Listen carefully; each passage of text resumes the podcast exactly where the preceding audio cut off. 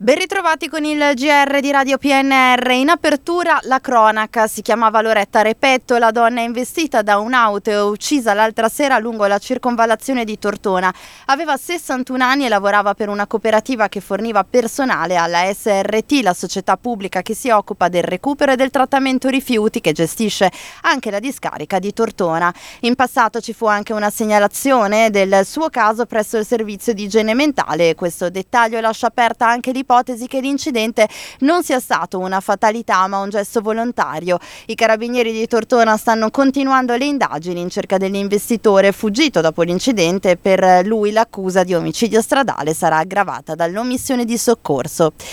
E per l'economia una notizia positiva ha fatto festeggiare un ottimo Natale ai 50 dipendenti della Pernigotti, la storica azienda dolciaria di Novi Ligure che vedrà un incremento degli emolumenti per circa 1.800 euro a dipendente in forma di buoni pasto. La notizia è stata ufficializzata nell'incontro prenatalizio in azienda a Novi Ligure tra i dirigenti della Pernigotti, il sindaco Rocchino Muliere e i sindacati cui ha partecipato anche il vescovo Monsignor Guido Marini e cui è giunta la conferma dell'accordo stipulato tra l'azienda azienda e le organizzazioni sindacali sui buoni pasto.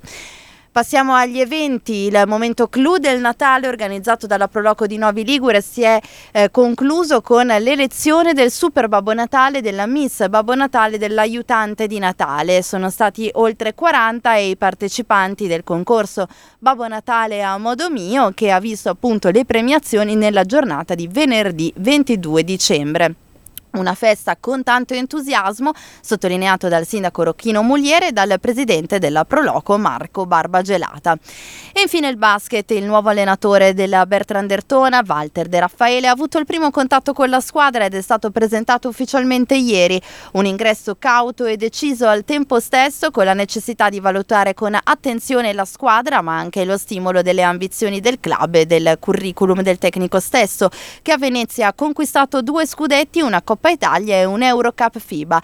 Il nuovo coach ha mantenuto parte dello staff uscente confermando i vice Vanni Talpo ed Edoardo Rabbolini, mentre non ci sarà più Gianmarco Di Matteo.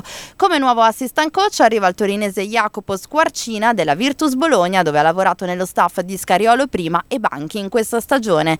È tutto, buona continuazione su Radio PNR, ora gli aggiornamenti con Trebi Meteo.